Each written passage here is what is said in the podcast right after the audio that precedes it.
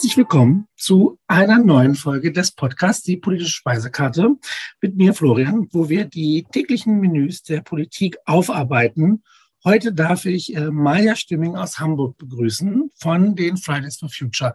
Maja, schön, dass du Zeit hast. Ja, danke, dass wir das hier machen können. Äh, ich freue mich immer, wenn ich äh, junge Menschen, die sich super aktiv in der Politik beteiligen, begrüßen kann. Und ich hatte ja vor ein paar Wochen Ole erst aus Halle zu Gast und wir haben ein bisschen darüber geredet, äh, ja, letztlich, was äh, für Erwartungen an die neue Regierung gestellt wird vor der Wahl. Jetzt ist die gelaufen. Ole hatte letztes Mal schon gesagt, eigentlich hat keine Partei so richtig die Lösung, mit der wir zufrieden sein können. Jetzt ist gewählt, es gibt Sondierungen. Maja, ich würde gern von dir wissen, wie bewertest du das, was jetzt, also das Ergebnis letztlich und was erwartest du, wenn wir am Ende eine Ampel bekommen sollten in der Bundespolitik? Puh, so eine schwere Frage gleich zu Anfang. Ähm, also erstmal gebe ich Ole in seiner Aussage recht, keine der demokratischen Parteien hat einen ausreichenden Plan, um ähm, ausreichend Klimapolitik zu betreiben. Und wir erwarten eben von der wahrscheinlich kommenden Ampelkoalition, dass sie, obwohl es vielleicht nicht im Wahlprogramm stand, trotzdem da jetzt drauf zusteuern und auf die Leute, die auf der Straße stehen, hören und ähm, sich mal endlich zusammenreißen und das tun, was sie eigentlich schon seit Jahren hätten tun müssen. Äh, wir bleiben kurz beim. Ich habe immer so ein bisschen Sorgen. Also wir können ja, wir sprechen einfach offen miteinander. Die FDP ist für mich der größte Unsicherheitsfaktor bei diesen drei Parteien. Äh, jetzt ist es aber so, dass ich durchaus gehört habe, dass die ja bereit sind, äh, in ihre innovativen Technologien und so weiter zu investieren. Ich würde gern kurz ein Stück weg von der Umweltsache. Und zwar ist es so, äh, sollte da das gelingen, passiert es ja wahrscheinlich ein Stück weit auf dem Rücken der sozialen Frage. Also wir können sicher sein, dass reiche Menschen nicht stärker belastet werden, um mehr Geld für den Staat zu bekommen. Da, das habe ich mir fast schon äh, aus dem Kopf geschlagen. Äh, würdest du sagen, dass es sinnvoller ist, äh, den Klimaschutz quasi an allererste Stelle zu setzen und eben in anderen Gebieten keinen Fortschritt dafür zu erzielen, wenn wir jetzt sagen, wir konzentrieren uns darauf. Ist das für dich legitim? Nein, ist es nicht. Also ja, der Klimaschutz ist eigentlich so das Wichtigste, weil die Klimakrise ist einfach gerade die größte Krise der Menschheit. Fridays for Future, wir, wir leugnen nicht, dass es auch andere Krisen ist, aber diese anderen Krisen sind eben mit der Klimakrise verbunden. Sie werden durch die Klimakrise verstärkt. Ähm, und die Klimakrise ruft neue Krisen her ähm, hervor. Ähm, zum Beispiel vertieft die Klimakrise eben auch soziale Ungerechtigkeiten, ähm, weil die Folgen der Klimakrise treffen arme Menschen einfach häufiger und stärker als reichere, weshalb bei Klimaschutz dann automatisch das mitgedacht werden muss. Und da muss das gar nicht separat voneinander betrachtet werden. Okay, wir machen jetzt entweder Klimaschutz oder soziale Gerechtigkeit. Das ist ein äh, falsches Denken, was eben auch sehr viel Schaden hervorrufen kann.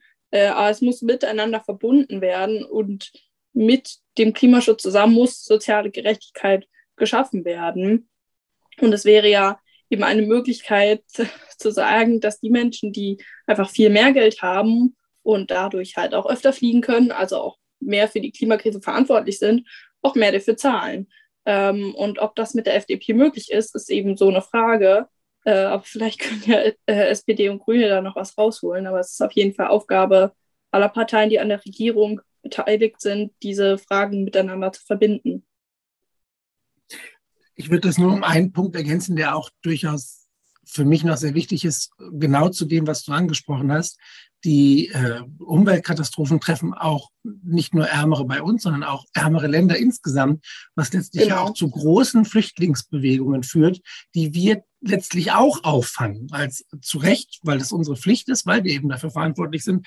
Aber das ist ein zusätzliches Beispiel, an dem man gut sehen kann, dass Klimaschutz als solches eben kein, Einzel, kein Einzelaspekt der Politik sein kann, letztlich. Da bin ich ganz genau. bei dir. Also das heißt, Klimaschutz muss eben auch in der Außen- und Migrationspolitik mitgedacht werden. Das muss auch in der Innenpolitik mitgedacht werden. Das muss eigentlich fast überall mitgedacht werden, weil es eben so eine weltumfassende, alles umfassende Krise ist. Wenn wir noch kurz bei der Bundestagswahl bleiben. Ich habe jetzt oft heraufgeschworen gehört, dass es eine Aufbruchsstimmung gibt, dass es einen Wunsch nach Veränderung gibt, wie groß der auch sein mag. Und es ist jetzt das erste, das vierte Mal insgesamt, dass die, die SPD letztlich mehr Stimmen prozentual bekommen hat als die CDU. Kannst du diese Aufbruchsstimmung auch wahrnehmen?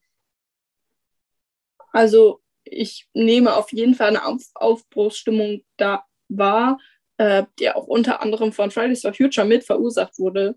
Ähm, also gerade in puncto Öko-Zeug sozusagen haben wir da Feuer reingebracht und so. Und also ja, da ist was. Es wird über politische Themen diskutiert und ähm, ich glaube, in großen Teilen der Gesellschaft ist auf jeden Fall angekommen, dass wir einen Wandel brauchen. Es besteht halt noch Uneinigkeit gerade in den Parteien darüber, wie stark und groß dieser Wandel ist. Ähm, aber für uns von Fridays for Future steht auf jeden Fall fest, es braucht jetzt diesen Aufbruch, wenn man es so nennt, und es braucht jetzt den Wandel, es muss jetzt etwas geschehen und wir können das nicht noch weiter herauszögern. Du beteiligst dich ja regelmäßig an den äh, Kundgebungen, du bist aktiv in den sozialen Medien. Wir kommen gleich noch zu einem anderen Punkt, wo du dich auch konkret eingebracht hast in den politischen Prozess bei dem Thema Wahlarena. Trotzdem meine die Frage, die mir schon lange auf der, auf der Zunge brennt, ein Stück, wie fühlt sich das an äh, für die Zuhörer und Zuhörerinnen? Äh, du bist 15 Jahre. Wie mhm. fühlt sich das an, bei der Bundestagswahl, einer Klimawahl, einer Schicksalswahl und so weiter vom Wahlrecht ausgeschlossen klingt so aber eben sich nicht beteiligen können, wenn es um so eine wichtige Entscheidung geht? Es ist, es ist ein Schlag ins Gesicht, weil mit 15 Jahren kann ich meine Meinung äußern, ich kann für vieles einstehen, aber zu wählen, das wird mir nicht gestattet und es wird auch 17- und 16-Jährigen in diesem Land nicht gestattet. Ähm, und das ist einfach ein, ja, ein Schlag ins Gesicht, dass dieses, ähm, dieses ja hohe Gut der politischen Meinungsäußerung mir verwehrt ist finde auch eines der zentralen Gegenargumente eben so, so negativ. Ich habe letztens erst gesehen, da hatte jemand wieder auf Twitter geschrieben, ja, hoffentlich versteht diese, äh, dieses jugendliche Kind da die komplexen Prozesse der, der globalen Politik. Und da denke ich mir, wie viele Erwachsene interessieren sich kein Deut für, für Politik oder verstehen das auch nicht und haben eben schlicht aus, aus Altersgründen dieses Recht das finde ich tatsächlich auch äh, problematisch. Mhm. Hast, du genau. hast du konkrete Erlebnisse auch, bei denen äh, dir Erwachsene gegenübergetreten sind und gesagt haben, du bist dafür zu jung, äußer dich mal nicht oder ähnliches? Ja, es, es passiert immer wieder. Also ich habe jetzt kein konkretes Erlebnis im, im Kopf, Natürlich wird mir das auf Social Media immer wieder vorgeworfen, irgendwelche schönen Kommentare von wegen, ich bin glücklich, dass du noch nicht wählen darfst und so. Mhm. Ähm, ja, es ist, also es ist immer wieder und es ist vielleicht auch nicht, es ist eher so ein indirektes, dass durch das Auftreten auch Politiker mir gegenüber klar gemacht wird, du hast keine Ahnung, weil du bist, darfst ja auch eh noch nicht wählen, du bist nicht volljährig, du äh, arbeitest noch nicht.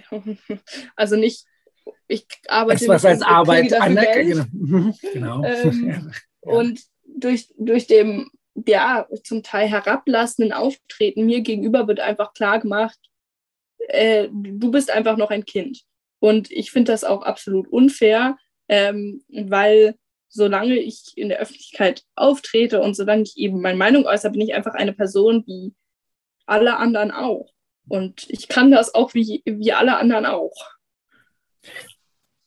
Absolut. Also das ist halt auch äh, dieses Herabstufen einerseits, also ich habe da letztens auch drüber diskutiert. Es geht ja auch um sowas wie, selbst wenn ich jetzt davon ausgehe, dass äh, wenn ich jetzt das Wahlrecht erweitere, sagen wir mal bis 16 oder vielleicht gar 14, äh, mhm. dann wählen die ja in ihrem Interesse. Ja, das ist halt auch das gute Recht der Jugendlichen. Und ich glaube, äh, also jetzt mal abgesehen davon, dass die Juniorwahlen regelmäßig zeigen, dass das gar nicht so weit entfernt ist von dem, wie Erwachsene wählen.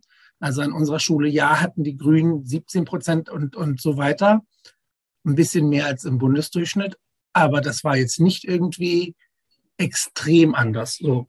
Und äh, da sind wir bei dem Punkt ja auch, dass ja es euer gutes Recht ist, eure Interessen umzusetzen. Ob das Schulpolitik ist, von der ihr nun mal Ahnung habt, weil sie euch betrifft, ob das zukunftsorientierte Politik ist. Genau. Also eben diese beiden Aspekte Schulpolitik. Einerseits, also wir sind ja direkt davon betroffen, wenn der Hamburger Senat entscheidet, irgendwie die Hamburger Schulpolitik zu ändern, dann bin ich als Hamburger Schülerin davon betroffen äh, und nicht meine Eltern, die wählen und damit indirekt diese äh, Entscheidung beeinflussen können. Und es geht eben auch um meine Zukunft, weil so unfair es auch klingt, die Leute, die jetzt 60, 50 sind, die ja prozentual eine riesige Wählergruppe ausmachen, die sind halt in 20, 30, vielleicht sogar 40 Jahren einfach nicht mehr auf dieser Welt.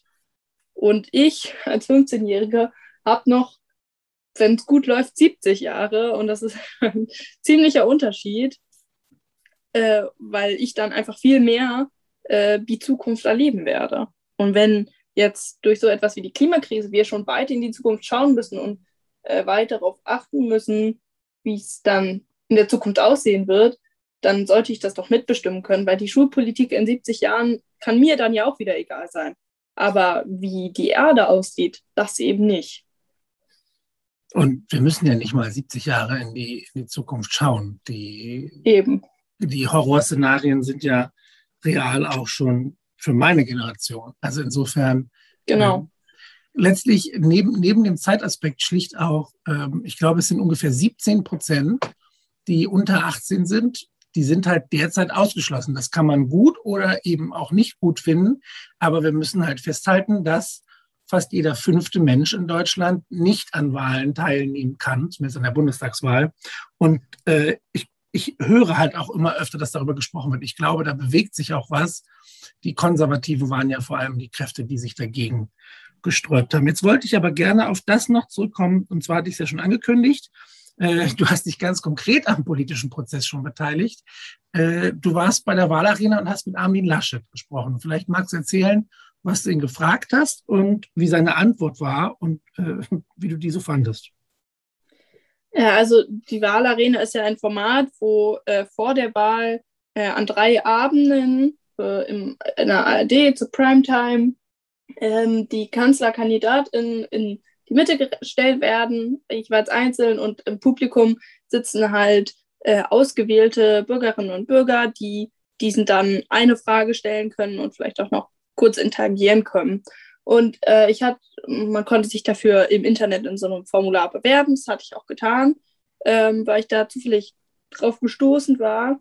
Und äh, dann wurde ich da auch angenommen in dem Format ähm, und durft, durfte dann Armin Laschet äh, meine Frage stellen. Ich habe ihn ähm, erst einmal mit Fakten konfrontiert und ihm uh, klar gefährlich. gemacht,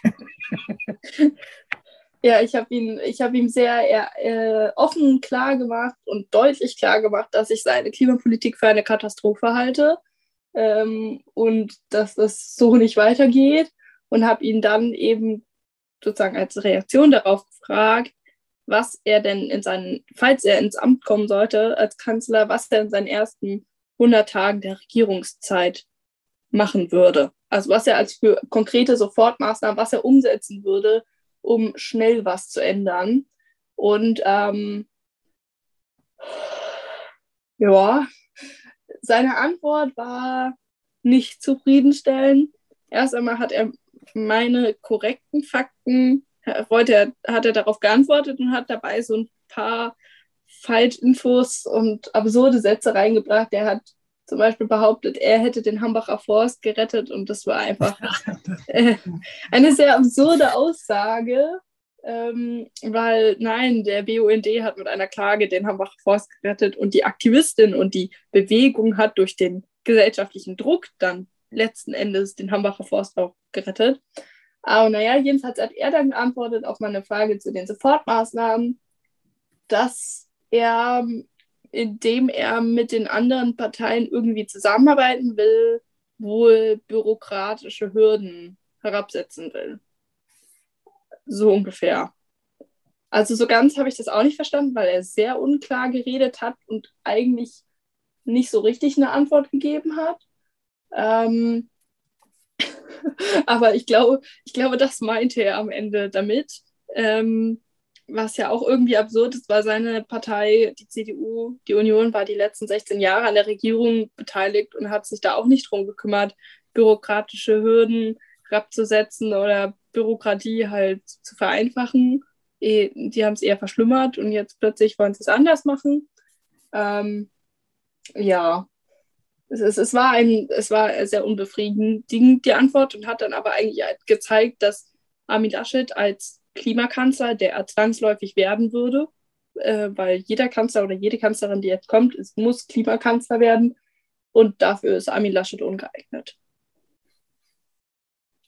Ja, das, seine, seine unbefriedigenden Antworten haben sich ja letztlich in ganz vielen Interviews gezeigt. Ja. Äh, es ist für mich auch das große Bild ein Stück enttäuschend, dass jemand, der so wenig souverän mit Fragen. Also es war, es war klar, dass in diesem Wahlkampf darüber gesprochen wird. Ich muss ja nicht mit all diesen Aktionen, die Sie vielleicht planen, umgehen, aber dass so wenig souverän damit darauf reagiert wird, das finde ich halt auch schon ein ganz schönes Armutszeugnis von der Partei, die irgendwie die letzten 16 Jahre tatsächlich den Regierungschef beziehungsweise die Regierungschefin gestellt hat. Vielleicht können wir darüber ein Stück kommen. Äh, du hast nach den Maßnahmen in den 100 Tagen gefragt den äh, guten Armin. Und ich habe hier in eurem Forderungspapier, das äh, verlinke ich nachher auch in den Show Notes, für Hamburg ist zum Beispiel fächerübergreifender Einbezug der Klimakrise sowie von Themen der Ökologie und Nachhaltigkeit in die Bildungspolitik Hamburg. Für mich als Politiklehrer natürlich besonders spannend. Ich würde gern wissen, erstens, was konkret stellt ihr euch da vielleicht vor, was da besser eingebunden werden kann? Und gibt es vielleicht schon Projekte, Bezüge zu Klimaschutz und Umweltschutz in eurem jetzigen, ähm, naja, in der Bildungspolitik, vielleicht an deiner Schule konkret? Ja, genau. Also diese Forderung sagt halt, dass Klimaschutz bzw. über die Klimakrise einfach überall geredet werden soll. Ähm, das heißt nicht unbedingt, dass es noch ein weiteres Schulfach geben soll, in dem auch über die Klima, äh, dass sich nur ums Klima drehen soll. Ähm, das wollen wir uns SchülerInnen doch nicht antun, noch zwei Stunden mehr in der Schule rumzusitzen. Ähm, aber man kann das ja auch wunderbar in alle anderen Fächer integrieren. Also ähm, in den Politik, äh, also bei uns in Hamburg ist es dann ja Politik, Gesellschaft, Wirtschaft, PKW. Da kann man das wunderbar integrieren äh, was zum Teil auch noch schon geschieht äh, an einzelnen Stellen, aber das kann man natürlich noch ausbauen, ähm, aber eben nicht nur im PGW-Unterricht, sondern auch in den anderen Naturwissenschaften, Geografie, Biologie, auch in Chemie und Physik, gerade wenn es zum Beispiel um die Lösung der Klimakrise geht, so Wasserstoff und sowas, ist für Physik und Chemie super geeignet. Ähm, und also ich weiß nicht, was bei den an, äh, manche Schulen haben ja auch ein paar spezielle Fächer, aber sonst auch in Gesellschaftswissenschaften, in Philosophie, Religion. Also die Liste ist endlos. Es gibt total viele Möglichkeiten. Äh, mir fällt jetzt gerade noch Deutsch, so debattieren und sowas ein. Ähm, aber dass es einfach darüber gesprochen wird und zwar nicht erst in der 11., 12. Klasse. Ich bin jetzt in der 11. Klasse in der Oberstufe und jetzt fangen wir an, über die Klimakrise zu reden. Und ich begegne Leuten aus der siebten, achten Klasse, die zu, vielleicht zu unseren Demos kommen und da das erste Mal so richtig das irgendwie was davon hören und das so ein bisschen mehr verstehen, weil in der Schule einfach nicht darüber gesprochen wird. Und das kann doch einfach nicht sein, weil das ist etwas, was auf uns zukommt und auf das wir uns schon jetzt wappnen müssen. Und wenn erst ab, wenn man 16 ist oder so, darüber geredet wird, ähm, das ist einfach zu spät. Und deswegen fordern wir das einfach mehr darüber geredet wird, auch in den unteren Klassen ähm, und eben auch zum Beispiel mehr an Stadtteilschulen. Also ich glaube, in den anderen Bundesländern sind es dann Realschulen oder sowas, äh, weil bei uns heißt es Stadtteilschule. Ähm, weil das begegnet einem auch, dass irgendwie an Gymnasien äh, irgendwie viel mehr darüber geredet wird als, als an Stadtteilschulen, was vielleicht dann auch dazu führt, dass auf unseren Demos mehr Leute von Gymnasien sind. Ähm, also, dass einfach überall mehr darüber geredet wird, das fordern wir.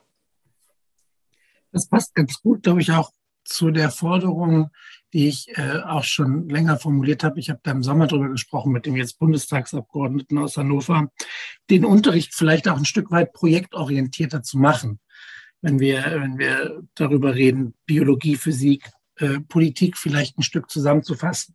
Das geht ja, wenn wir über äh, letztlich zum Beispiel Schließung von Kohlekraftwerken sprechen. Das hat politische Implikationen, das hat äh, biologische Implikationen für die Umwelt und so weiter. Vielleicht, also wir brauchen eine Reform in der Bildungspolitik. Vielleicht wäre das ein, ein Schritt. Jetzt würde ich aber gerne wissen, du hast gerade gesagt, ihr habt da auch äh, Jüngere als dich noch auf den Demos. Wie bist du denn hingekommen? Was hat dich motiviert zu sagen, ich muss hier was tun, ich gehe zu den Demos und dann letztlich ja auch mehr Verantwortung zu übernehmen, weil du ja nicht nur dort äh, demonstrierst, sondern letztlich auch als Sprecherin äh, mehr Verantwortung übernimmst. Ja, genau.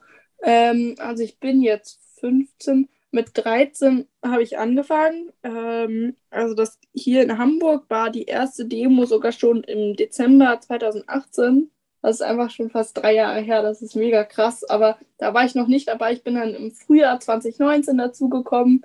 Ähm, weil meine Eltern gesagt haben, ja, geh da doch mal hin. Und ich fand das auch, ich fand das sehr irgendwie äh, sehr, sehr beeindruckend, dass auch so schon so junge Leute irgendwie was verändern können und dass Greta Thunberg auch irgendwie schon aus, auf Weltklimakonferenzen und sowas sprechen kann. Ähm, das fand ich sehr beeindruckend und bin deswegen einfach mal hingegangen und habe so zugehört und gelernt im Prinzip. Und ähm, dann habe ich irgendwie erstmal so ein Jahr lang war ich quasi in Anführungszeichen nur auf den Demos, aber ich war halt auch wirklich fast jede Woche dabei ähm, und habe mich informiert, ins Thema reingelesen, angefangen mit anderen darüber zu sprechen, habe meinen Lebensstil geändert ähm, und so.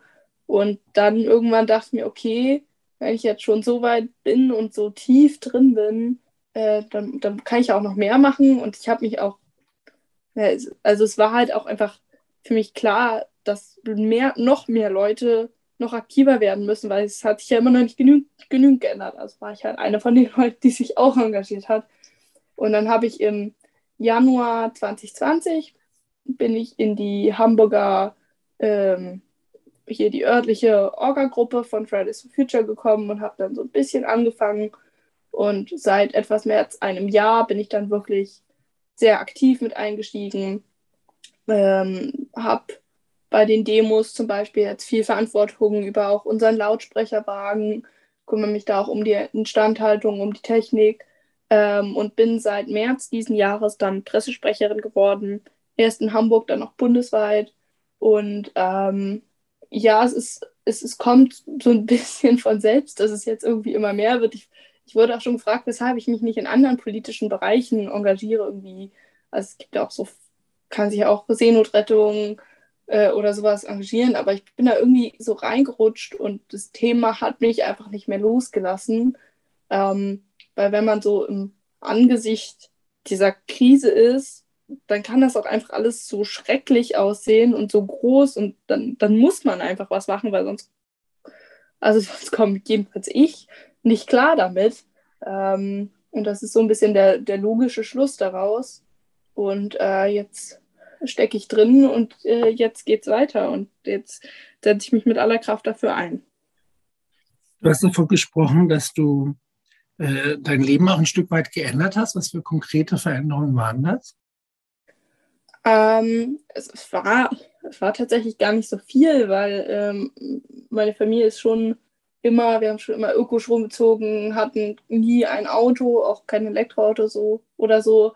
Ähm, und unser Haus ist auch irgendwie sehr stromsparend und energetisch und sowas alles.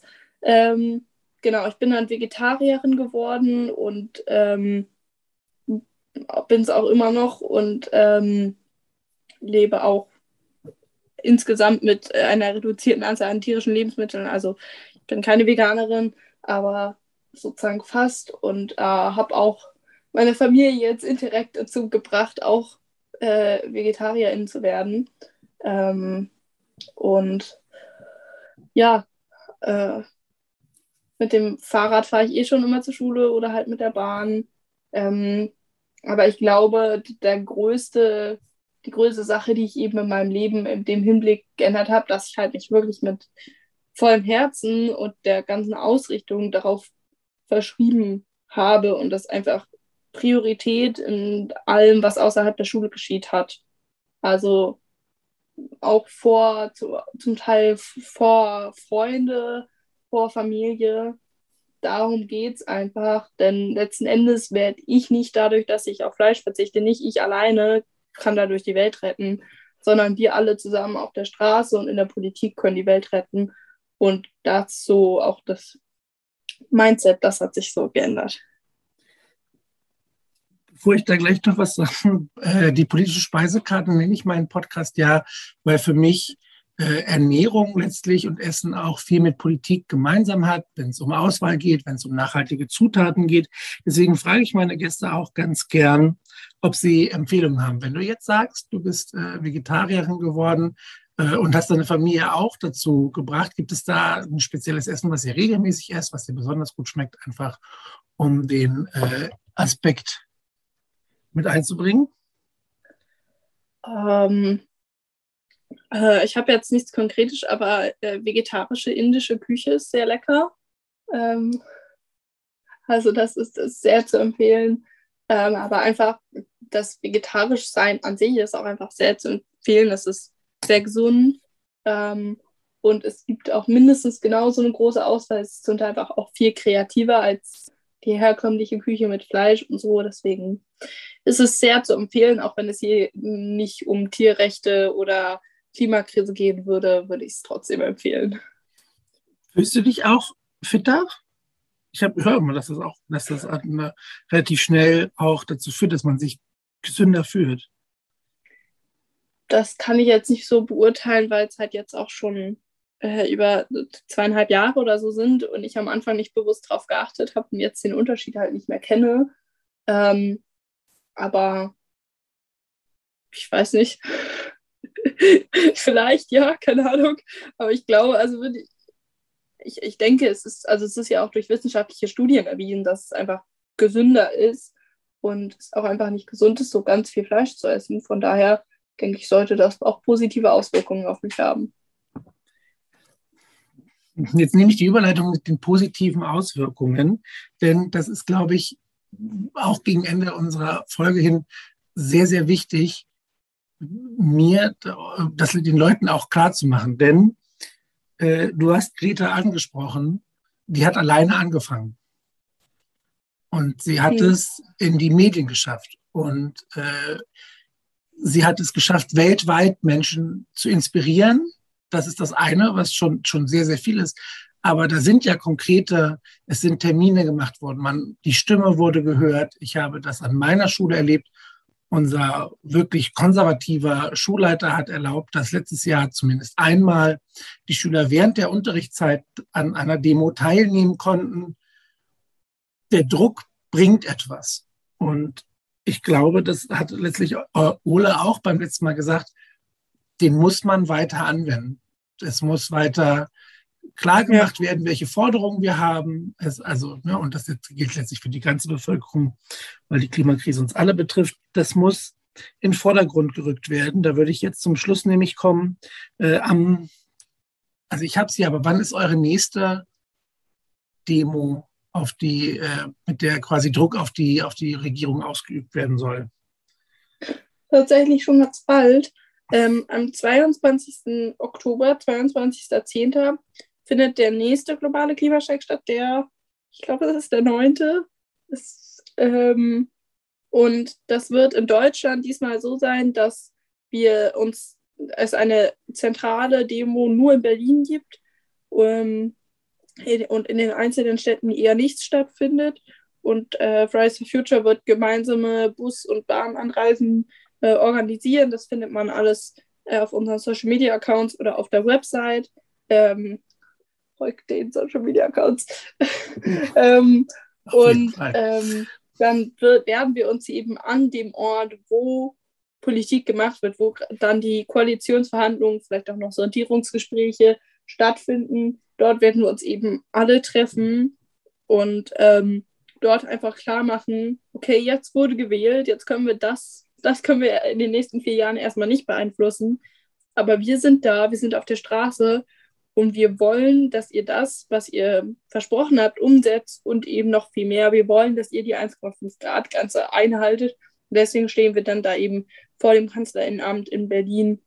12 Uhr ist es, glaube ich. Ähm, genau. Die Infos dazu verlinke ich in den Shownotes. Ähm, dann bleibt mir zum Abschied nur noch zu sagen, Maja, vielen lieben Dank. Erstens, dass du dir Zeit genommen hast, um mit mir darüber zu sprechen. Und zweitens, dass du deine Freizeit, deine wertvolle Zeit, die wir haben, aufopferst äh, ja, für die Interessen der Gemeinschaft. Das kann man, das klingt sehr pathetisch, aber so ist es nun mal. Und da bin ich echt froh, dass wir äh, so viele junge Menschen haben, die sich eben da einsetzen. Und ich hoffe, dass das am 22. ein Signal sendet, dass vielleicht ein Prozent mehr noch in unsere Richtung umgesetzt wird als davor. Ich hoffe es. Sehr schön. Dann vielen Dank, Maja, dass du da Danke, warst. dass ich hier sein durfte.